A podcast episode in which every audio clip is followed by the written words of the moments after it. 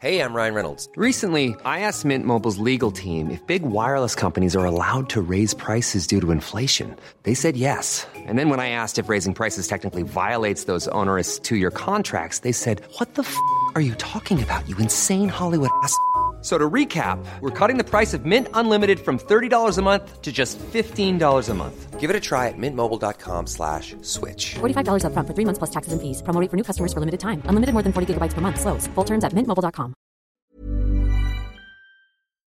گلوله درست از کنار سر میرزا گذشت و رو تنه یه درخت نشست. همه به حالت آماده باش ایستادن و سرها به اون طرف که گلوله شلیک شده بود برگشت. اما کسی دیده نمی‌شد.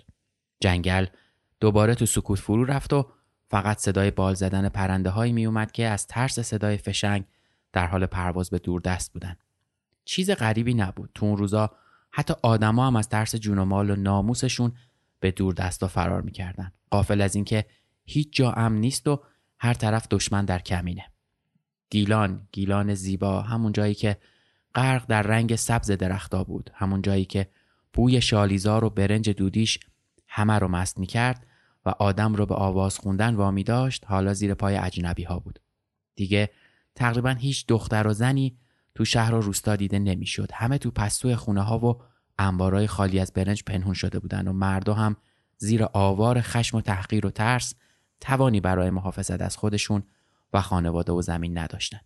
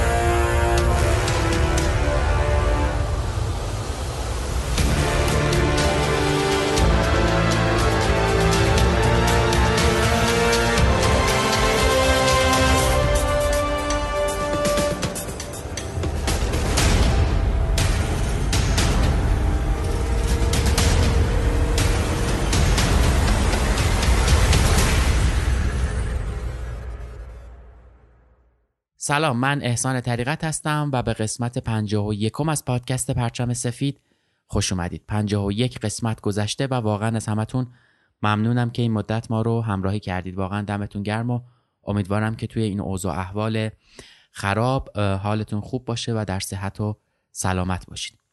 این قسمت پنجمین قسمت از پرونده ایران در جنگ های جهانی اول و دومه و داریم به یک پرونده ویژه هفت قسمتی نزدیک میشیم که دربارش انتهای همین قسمت توضیح میدم و قول میدم چیز هیجان انگیزی باشه.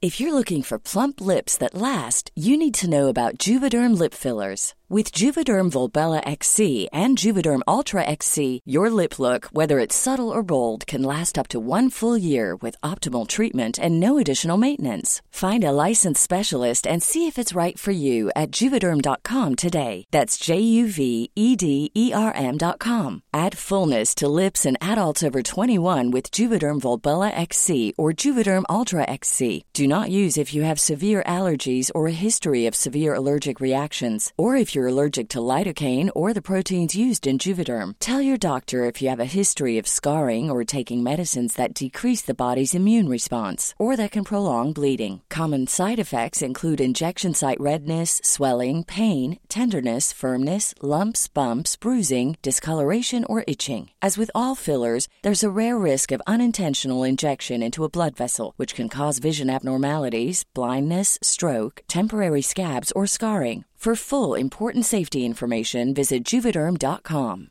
I'm Sandra, and I'm just the professional your small business was looking for. But you didn't hire me because you didn't use LinkedIn jobs. LinkedIn has professionals you can't find anywhere else, including those who aren't actively looking for a new job but might be open to the perfect role, like me. In a given month, over 70% of LinkedIn users don't visit other leading job sites. So if you're not looking on LinkedIn, you'll miss out on great candidates like Sandra. Start hiring professionals like a professional. Post your free job on linkedin.com slash people today. قسمت قبل رفتیم جنوب ایران و از مقاومت های اون بخش از ایران گفتیم این قسمت می‌خوایم بخش دیگه ای از این مقاومت هایی که در برابر بیکفایتی های داخلی و نیروهای خارجی اتفاق می افتاد رو تعریف بکنم.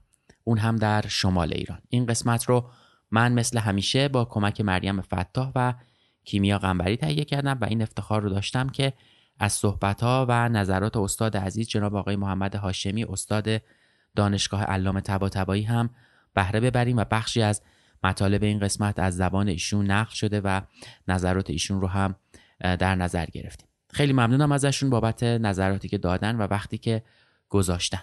خب بریم سراغ این قسمت که اسمش هست یک سرزمین یک جنگل.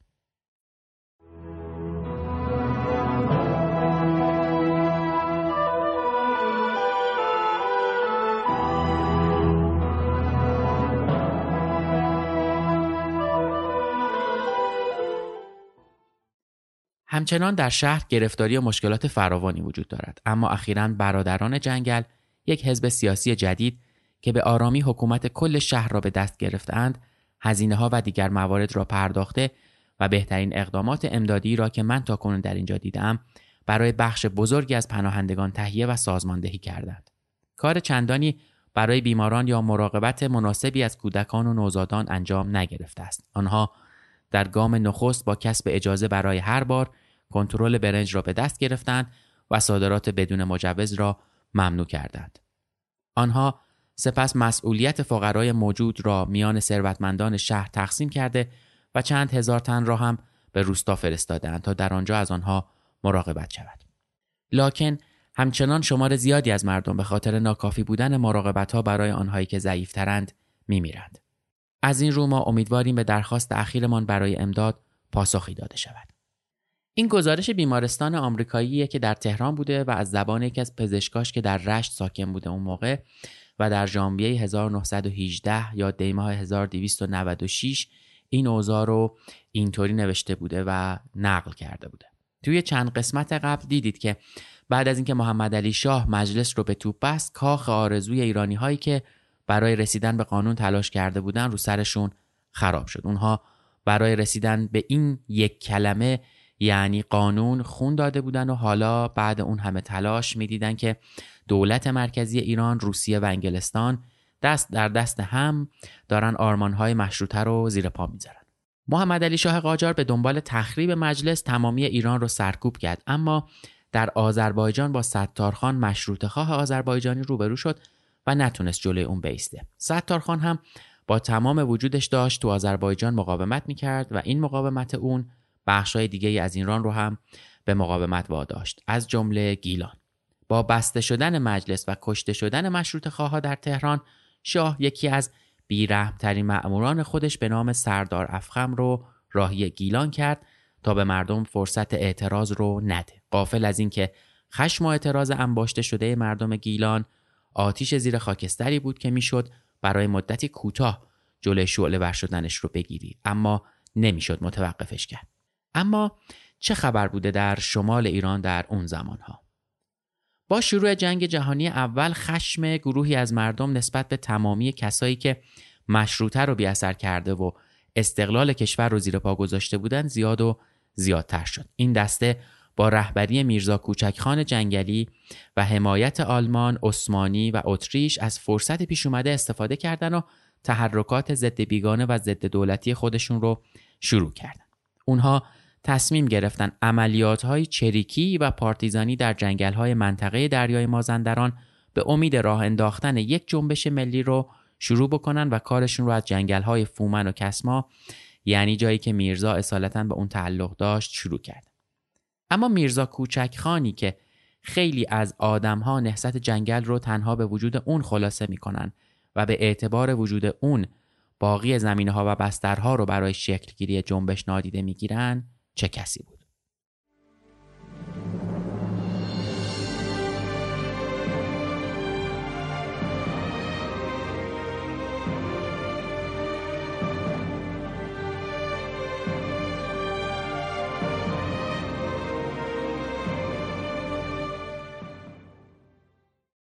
میرزا کوچک خان جنگلی یا میرزا کوچک یونس از طلبه های ساکن رشت بود که اصالتش به منطقه فومن برمیگشت.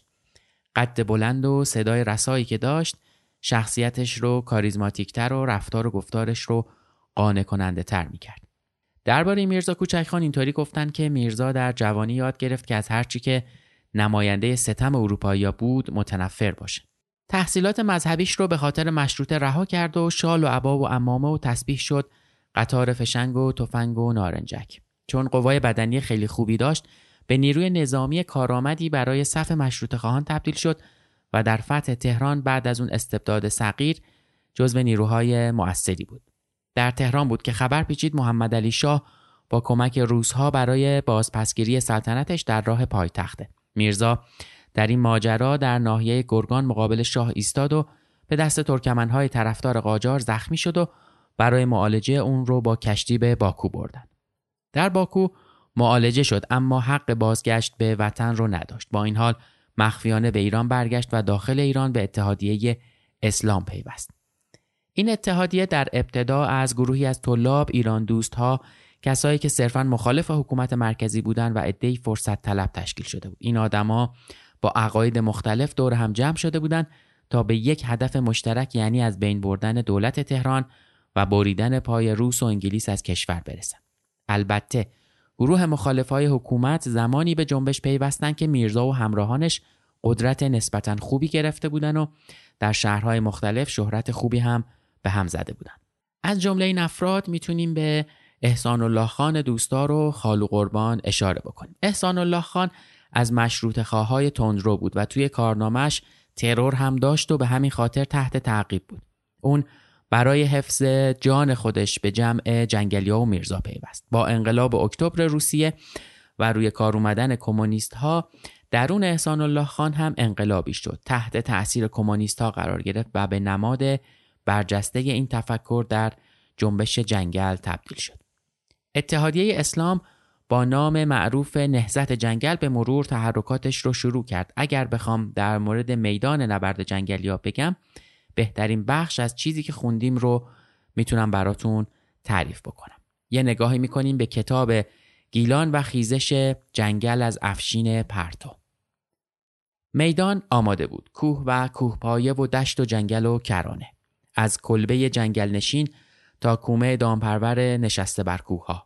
از خانه خموش نشسته بر روستایی در کنال شاریزاران و باغهای تازه برآمده چای و توتستان ها تا کلبه کمسوی ماهیگیران چشم دوخته به دریا و از شهرهای پرهیاهو تا دل بازار همه و همه میدان نبرد جنگلی ها بودند جنگلی هایی که از برای مقابله با دشمن از هر جنگ افزاری از شکاری گرفته تا جنگی استفاده می‌کردند و بیشتر این ها با حمایت متحدین یا از طریق حملات گازنباری به نیروهای روس و قزداق و قنیمت برداشتن اسلحه و مهمات اونها به دست می آمد. با این حال سلاح اصلی جنگل چیزی جز غم و خشم صد ساله مردم گیلان نبود. اونها دشمن سرسخت خارجی ها و دست مهربان روی سر مردم محلی بودند. اونها سعی می‌کردن تا قحطی و کمبود آزوقه در گیلان رو اون هم گیلان پربرکت رو به نوعی با کمک افراد متمول منطقه مدیریت بکنن. گیلانیا که از شهرهای دور مثل زنجان و همدان و تبریز هم مهمون داشتن. مردم ایران به گمان وجود غذا در این خطه سبز به اینجا مهاجرت کرده بودند.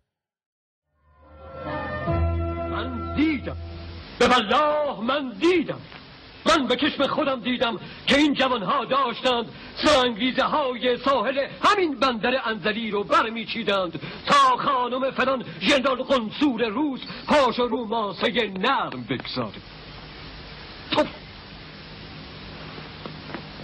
به خاطر چی؟ به خاطر کی؟ به خاطر کی ما به این روز سیاه افتادیم؟ به خاطر ضعف ایمان نداشتن اعتقاد نشناختن مسئولیت عدم انضباط به خاطر خودخواهی و خودپرستی کسانی که قدرت رو به دست گرفتن به خاطر خیانت حکومت های نالایق که به جای خیراندیشی برای مردم مثل دوست های سر گردنه فقط به خاطر خودشون می‌کرد اینو هرگز فراموش نکنید. ما نه دزد سر گردنه ایم نه راهزن. ما اومدیم به جنگل که در مقابل متمدن نماهای خود فروخته شهر نشین از حق خودمون دفاع کنیم. و زیر بنای یک تمدن پاک و پاکیزه و یک نظام برحق رو در همین جا ریزی کنیم. اگر حکومت تهران قادر نیست از حق ملتش دفاع کنه خدای این ملت که قادره. ما باید حکومت تشکیل بدیم. ما با توکل به پروردگار قادر و با استعانت از احکام دین مبین اسلام حکومت خواهیم کرد. ما امروز در همین جا رسما حکومت هیئت اتحاد اسلام رو اعلام می‌کنیم.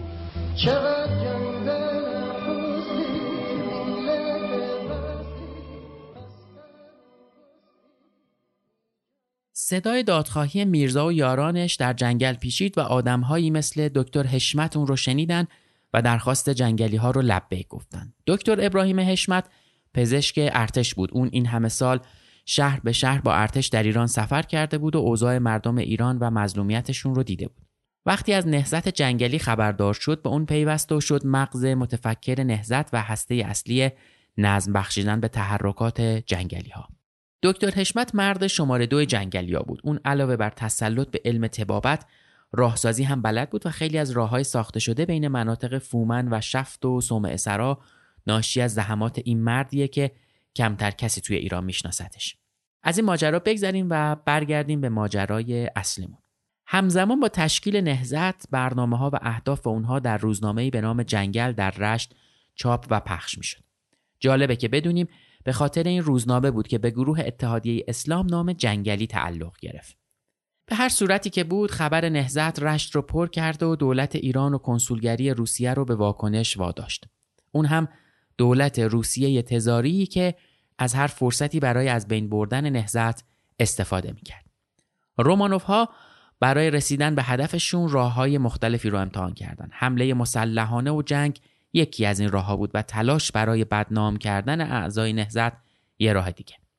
اما بدنام کردن مردی که مردم گیلان اون رو شاه منطقه خودشون میخوندن و اون رو ناجی می‌دیدن کار چندان راحتی نبود.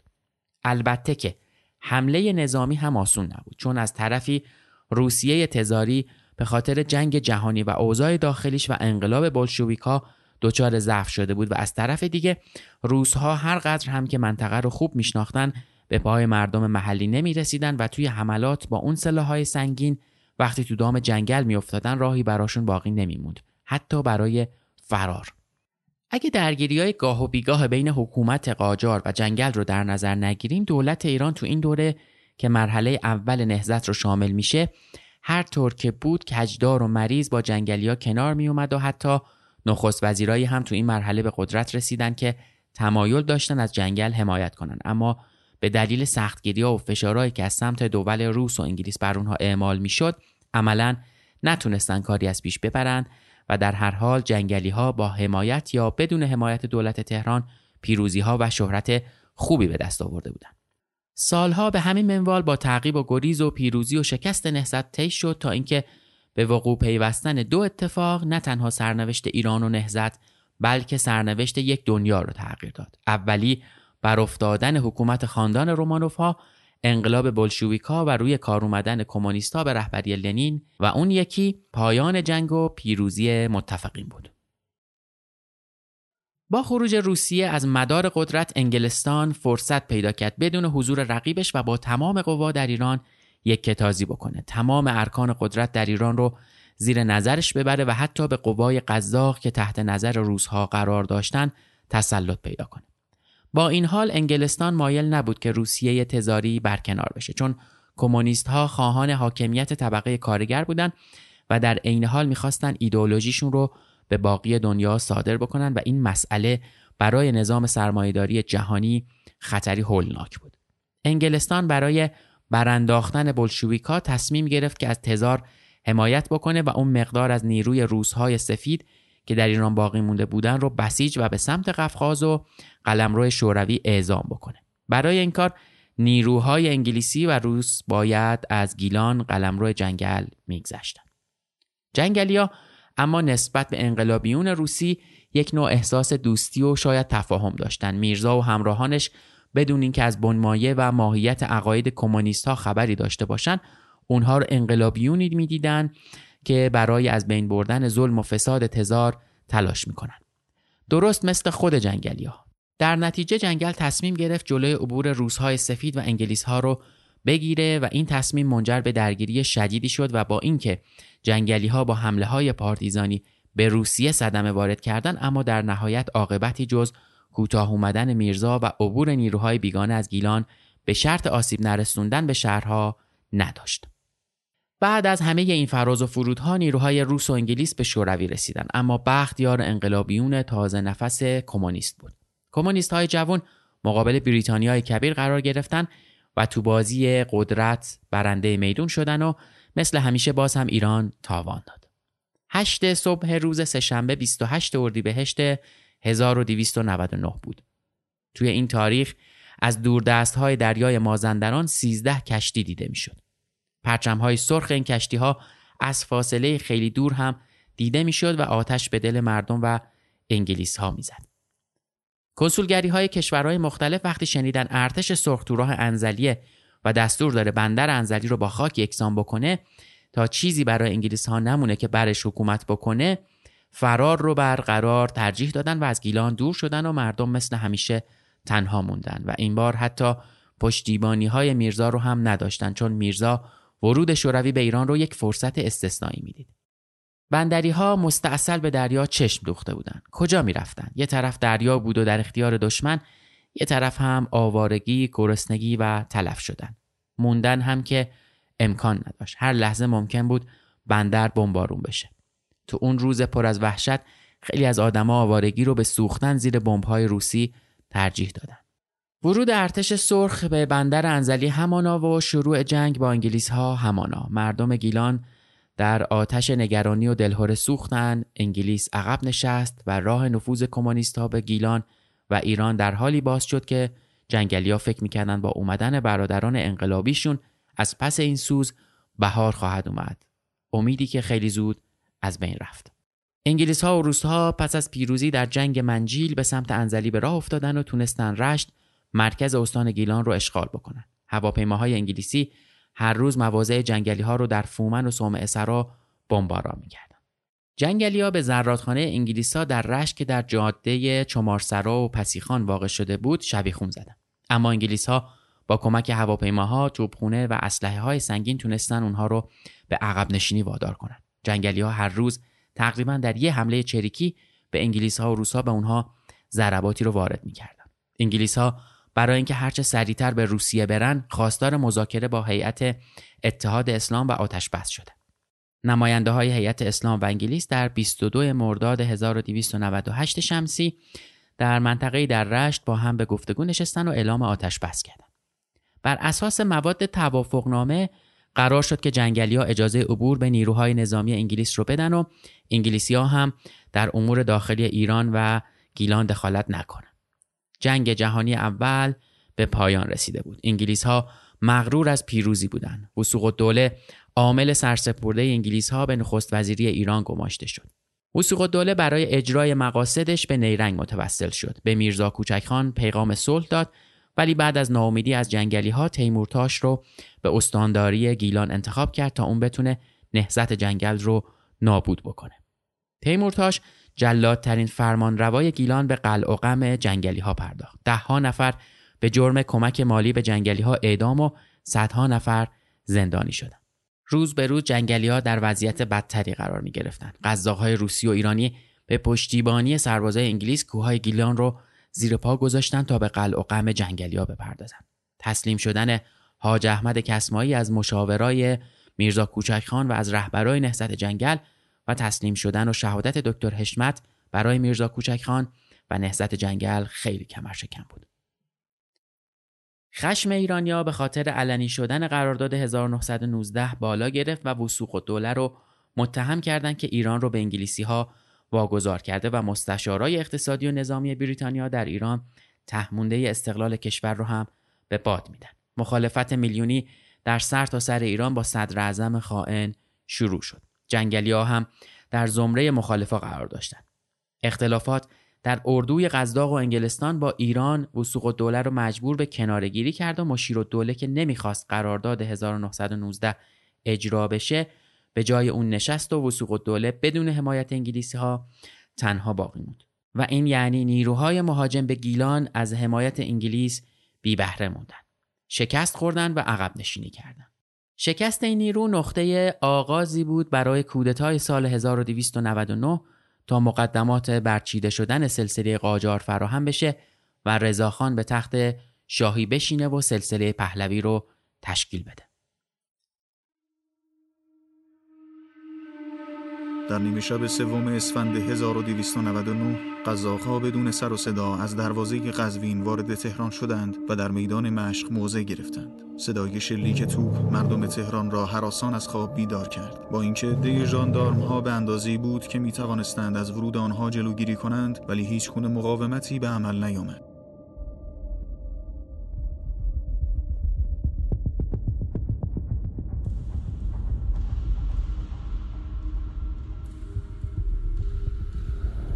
رضاخان میرپنج که برای مردم ناشناخته بود با صدور اعلامیه‌ای با عنوان حکم می‌کنم قدرت نمایی خود را آغاز کرد و ضمن اعلام حکومت نظامی تشکیل اجتماعات و انتشار مطبوعات را ممنوع کرد. یک روز پس از کودتا سید ضیاءالدین طباطبایی عامل سیاسی کودتا فرمان ریاست وزرایی خود را از احمد شاه قاجار دریافت کرد. سید زیا در همان روز لقب سردار سپه را برای رضا میرپنج گرفت. سید زیا قرارداد 1919 را به عنوان دستاورد کودتا ملغا اعلام کرد و چون کسی عامل اصلی کودتا را نمی شناخت تمامی خواسته های انگلیس و بدون واسطه مجلس به اجرا درآمد.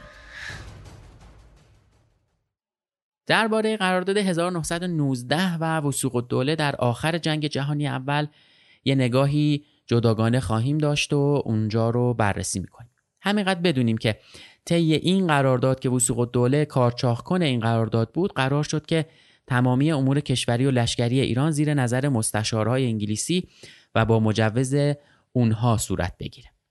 این بخش از حرف از حرفهای استاد هاشمی که اول این قسمت هم گفتم به همون خیلی کمک کردن در تهیه مطالب این قسمت. مرحله دوم نهزت جنگل وقت ورود شوروی به بندر انزلی کلید خورد. بعد از اینکه کمونیست ها انگلیس رو مجبور به عقب نشینی کردن با میرزا بر سر تشکیل جمهوری سوسیالیستی گیلان به توافق رسید.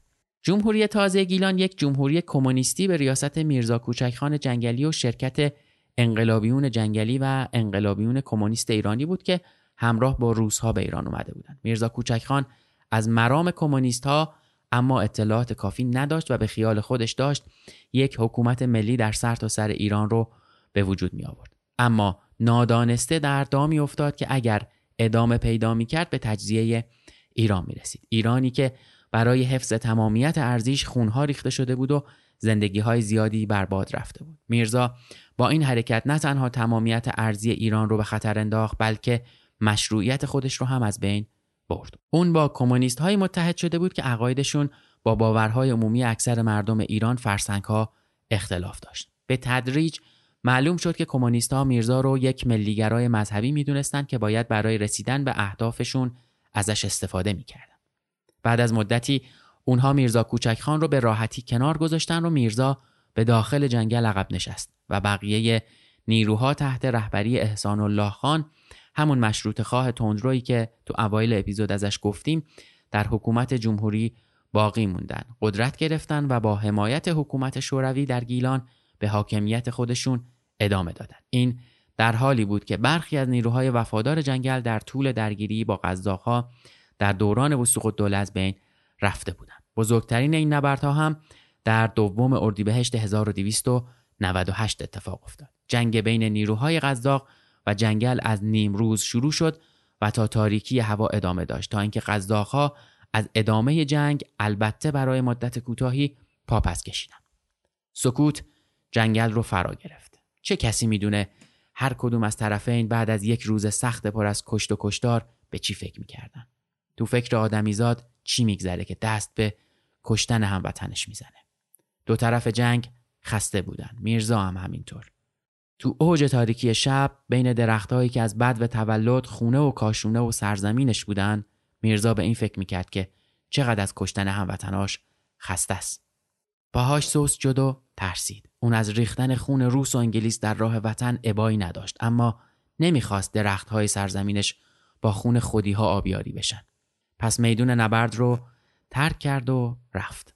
دو روز تمام نیروهاش رو پا به پای خودش برد و جنگلی های خسته و مجروح در طول راه با ناله های از سر دردشون دل هر آدمی رو به درد می آوردن. تو اون وضعیت حتی معتقدترین آدما به میرزا هم ایمان خودشون رو از دست دادن و مردم هم ازش دل بریدن. معروفه که تو همون حال و احوال یک زن گالشی به میرزا گفت من آمدم که به شما بگویم که اگر می‌خواستی اسم در کنی در کردی و اگر می‌خواستی به جاه و جلال برسی رسیدی. دیگر بس است.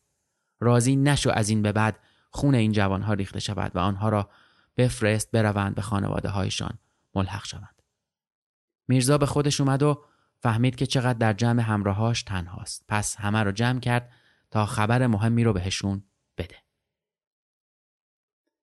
از بین جمعیتی که در اردیبهشت اون سال میرزا رو ترک کردن میشه به دو گروه مهم اشاره کرد که پر بیراه نیست که اگر بگیم ستونهای نهزت و یار و یاور میرزا بودن. گروه اول نیروهای حاج احمد کسمایی که با حکومت کنار اومدن و دوم نیروهای تحت نظارت دکتر حشمت در لاهیجان دکتر حشمت به خاطر ای که حکومت به همراه قرآن براش فرستاده بود میرزا و آرمانهاشون رو تنها گذاشت اما نمی‌دونست تو مملکتی که دروغ سر تا سر اون رو پر کرده اما نامه و قول و قرار هیچ معنایی نداره و قراره که در 16 اردیبهشت سال 1298 اعدام بشه. دکتر حشمتی که میگن در جنگل فردی عاقلتر از اون نبوده و موقع اعدام کردنش صدای شیون مردم همه جا رو پر کرده و در پای دار با خونسردی بیت منصوروار گر ببرندم به پای دار مردان جان دهم که جهان پایدار نیست رو زمزمه می کرده. در جای دیگه ای درباره صحنه اعدام دکتر حشمت آوردن که بالای چهارچوبه رفت و کلاه نمدی سیاهش را که قیافه موقری به او داده بود از سر برداشت و به دست یکی از حاضرین سپرد و سپس شنلش را از دوش بیافکند و تسلیم یکی از مأمورین نمود و بعد عینک سفیدش را از چشم برگرفت و به شخص دیگری داد. آنگاه نگاه معنیداری به جمعیت حاضر در قرق نمود و پس از یک آه سرد و توجه به آسمان تناب را شخصا به گردن انداخت و ریشش را از لابلای تناب بیرون کشید. از حرکات مظلومانه و در عین حال شجاعانش دفعتا صدای زجه و شیون از میان تماشاچیان برخاست.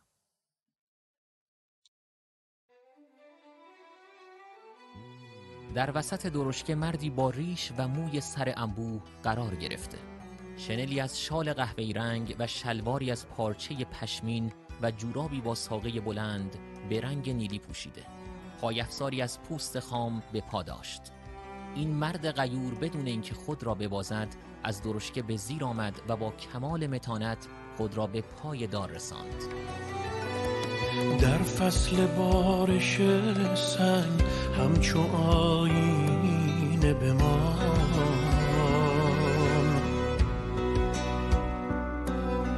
بر جان دشت تشنه بنویس از عطر بهارا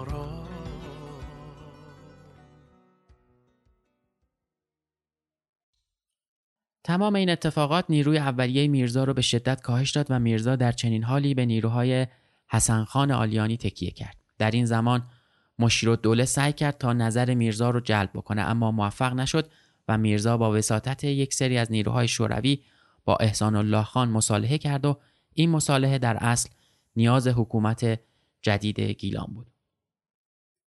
اونها بر اساس عقاید کمونیستی مردم رو وادار می‌کردن زمینهاشون رو به حکومت واگذار کنن و ثروتمندا هم از این قاعده مستثنا نبودن. حکومت جدید کمونیستی به حدی مردم رو ترسونده بود که مردم سراسیمه از گیلان فرار می‌کردن و حتی عدهای در راه تلف شدن و گیلان باز هم در آتش میسوخت. در این شرایط حکومت سعی کرد تا از وجهه میرزا برای بازسازی قدرتش استفاده بکنه و موفق هم شد چرا که برخلاف اختلافات میرزا همچنان اونها رو انقلابیون راستینی می‌دید که به سلطه روسیه تزاری پایان دادن برای پایداری این اتحاد روسیه تصمیم گرفت فردی به نام هیدرخان اموغلی رو وارد تشکیلات جنگل بکنه. هیدرخان از مشروط خواهای تندرو و پردرد سر دوران بود که سابقا به ترور محمد علی شاه اقدام کرده بود.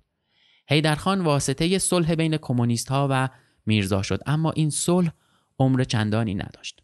چون طرفین اعتماد کافی به هم نداشتند. مخالفت های حیدرخان و کمونیستا علیه میرزا شروع شد. در این زمان بود که ترس ترور شدن شاه گیلان یعنی میرزا کوچک خان به دست امو بر اطرافیان میرزا چیره شد و اونها مصمم شدند تا به کار کمونیستا در گیلان پایان بدن و یک بار برای همیشه از شر این قائله خلاص بشن. این تصمیم منجر به حادثه ملا سرا شد. ملا سرا منطقه‌ای در اعماق جنگل بود که جنگلی ها از مذهبیون گرفته تا کمونیست ها دور هم جمع می شدن و درباره حرکت بعدی برنامه ریزی می کردن. در اون روز در اعماق جنگل و انبوه درختها تقریبا می‌شد تمام اعضای جنگل رو دید. همه به جز میرزای کوچک.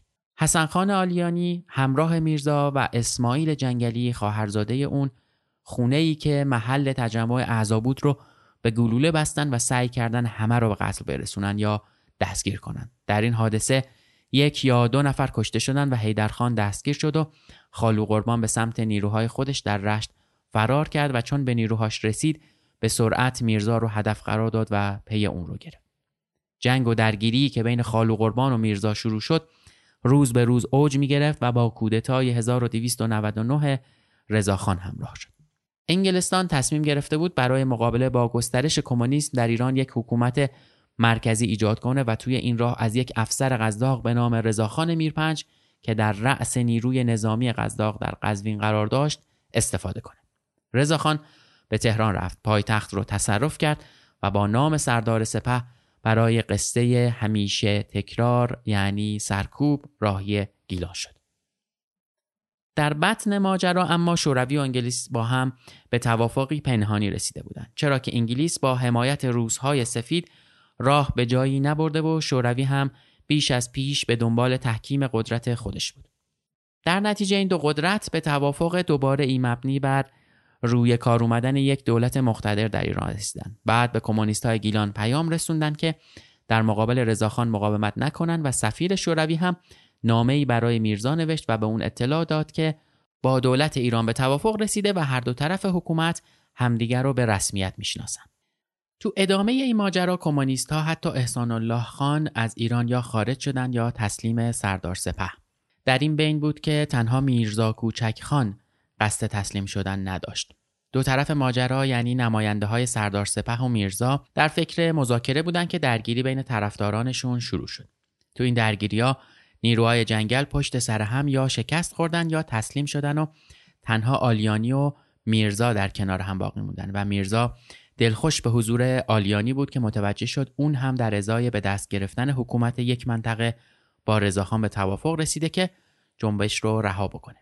آلیانی در آذر ماهی سرد و سخت میرزا رو در جاده اسالم به خلخال تنها گذاشت و میرزا در همون جاده در تنهایی محض در سرما تلف شد و شاید ما هیچ وقت متوجه نشیم که تنهایی میرزا رو از پا در آورد یا سرما. چرا ما ویران شدیم؟ چرا بی خانمان شدیم؟ چرا محروم و معیوز به گوشه جنگل پناه آوردیم؟ برای اینکه ما همه از اون مجاهد سرخورده ای که همه چیز خودش رو به خاطر مشروط باخت تا اون زن شیر خشکیده نخواستیم رو پاهای خودمون بیستیم. برای گرفتن حق و حقوقمون نشستیم به امید اقدامات دیپلماتیک حضرت اشرف ها عمرای خودستا سردار و سلشگرای جوون جنگ ندیده رجاله های سیاست باز نشستیم به امید جوانای کم جرأت بی انضباط ماجراجو مردای قهوه خون نشین هر لاف بیدل و جرأت. میرزا دور از جنگل های زادگاهش از بین رفت و هنوز که هنوزه ما نتونستیم اون رو همونطور که باید واقعا بشناسیم. در واقع فکر می‌کنم هیچ تاریخ نگاری نتونسته. روایت ها درباره این شخص زیاده. عدهای کوچک خان رو یک راهزن وطن فروش می‌دونن و عده دیگه به شدت معتقدن که میرزا آزادی خواهی مؤمن به وطن بوده. تو این اپیزود ما تلاش کردیم که نگاهی صفر و صدی به این شخصیت مرموز نداشته باشیم و حد وسط رو نگه داریم. اما جالبه که یه بخشی از روزهای زندگی میرزا رو با همدیگه نگاه بکنیم. تو واپسین روزهای زندگی میرزا یک نفر باهاش بود که تا آخرین لحظه در کنارش قرار داشت و به همراهش جون خودش رو از دست داد.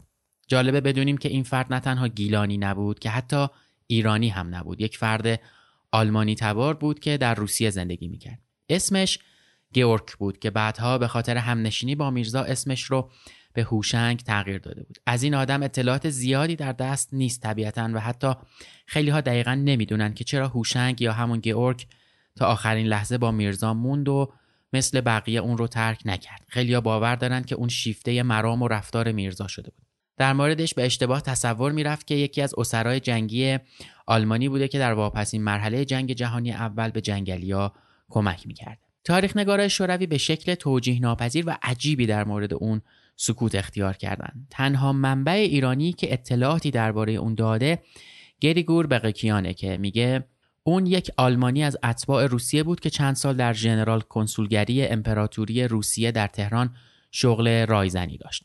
ظاهرا اون مسئول بایگانی سفارت بوده و با یه زن یهودی هم زندگی می‌کرده. اون در ایام جنگ در اثر ارتکاب به عملیات غیرقانونی از شغلش معزول دستگیر و برای محاکمه به بادکوبه فرستاده میشه بعد از انقلاب اکتبر 1917 به اتفاق زندانی های دیگه از حبس آزاد میشه و به ایران برمیگرده و مدتی به تبلیغات علیه انگلیسی ها و عثمانی ها و آلمانی ها پرداخته تا اینکه از طرف نظامی های انگلیسی توقیف و به هندوستان فرستاده شده اما چون روس بوده انگلیسی ها اون را به اودسا اعزام کردند و به مقامات شوروی تحویل دادن در روسیه گیورگ خودش رو به حزب اشتراکی نزدیک می‌کنه و می‌تونه که دوباره زمینه اومدن خودش به ایران رو مهیا بکنه. در روز ورود ارتش سرخ به ایران سال 1299 گیورگ هم به عنوان مترجم با فرمانده های ارتش وارد ایران میشه و در رشت به کمیته مرکزی انقلابی دولت شوروی ایران عضو میشه در اون کمیته و مشغول به کار میشه. وقتی که میرزا کوچکخان و همدستاش از رشت خارج میشن و در جنگل های فومنات موضع می‌گیرن که از روزها جدا میشه و به میرزا کوچکخان میپیونده. طبق یه سری از گزارش هوشنگ یا همون گیورک چنان مجذوب شخصیت کوچکخان میشه که از بازگشت به روسیه خودداری می‌کنه و میشه یکی از مهارم میرزا کوچکخان او و میر صالح مزفرزاده رو در اوت 1920 یا مرداد 1299 به مسکو میفرسته تا با لنین درباره اختلاف با رهبرای حزب کمونیست ایران مذاکره بکنه. اون از همراهی با کوچکخان دست نمی‌کشه و در جنگل میمونه و خودش به همراه همسر و دخترش مسلمان میشن و تو اون روز سرد همراه میرزا در کوههای خلخال جون خودش رو از دست میده. خبر جان باختن و درگذشت میرزا به خلخال می‌رسه. ادهی سوار برای استقبال از پیکر میرزا به راه میفتن تا زودتر از قوای دولتی به اون برسن اما قوای دولتی زودتر می‌رسن و پیکر بیجان میرزا رو زودتر پیدا می‌کنن مردم روستایی که در اون حوالی بودن قصد داشتن میرزا رو به خاک بسپارن. اما سالار شجاخان تالش مانعشون میشه و سر میرزا رو می‌بره و برای برادرش حاکم تالش به ارمغان می‌بره. سر میرزا در شهرها میچرخه از رشت به تالش و از اونجا به تهران. خالو قربان یار دیروز میرزا کوچک سر اون رو به تهران میاره و به رضاخان تسلیم می‌کنه. سر میرزا در گورستان حسن آباد تهران دفن شد. اما یکی از یارای میرزا مخفیانه سر رو به رشت می‌بره و در کنار پیکر میرزا در گورستان سلیمان دارا به رشت به خاک میسپره. نهزت جنگلی هفت سال طول کشید و یکی دو سال بعد از جنگ جهانی اول با مرگ میرزا کوچکخان و از هم پاشیده شدن اتحاد حزب اتحاد اسلامی نهزت جنگلی هم برای همیشه خاموش شد چقدر جنگل خوشی ملت خسته نبوسی جان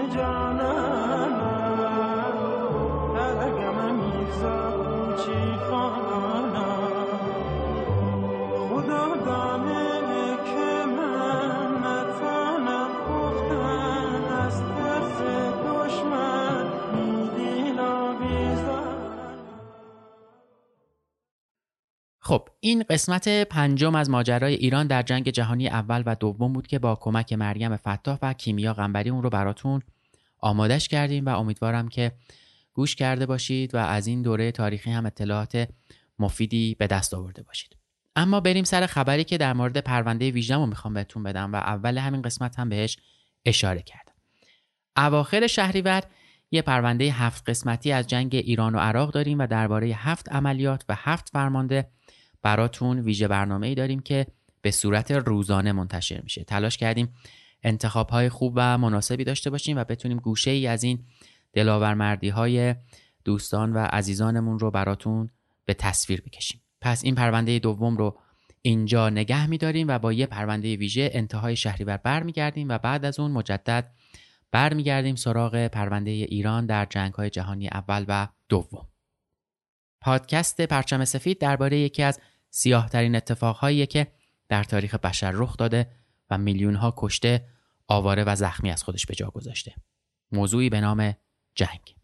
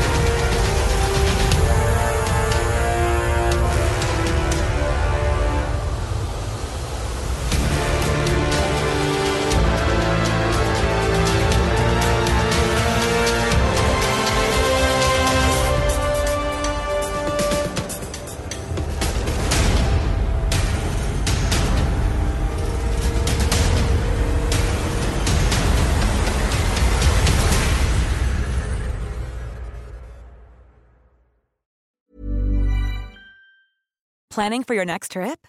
Elevate your travel style with Quince. Quince has all the jet setting essentials you'll want for your next getaway, like European linen, premium luggage options, buttery soft Italian leather bags, and so much more. And is all priced at 50 to 80% less than similar brands. Plus, Quince only works with factories that use safe and ethical manufacturing practices. Pack your bags with high-quality essentials you'll be wearing for vacations to come with Quince. Go to quince.com slash pack for free shipping and 365-day returns.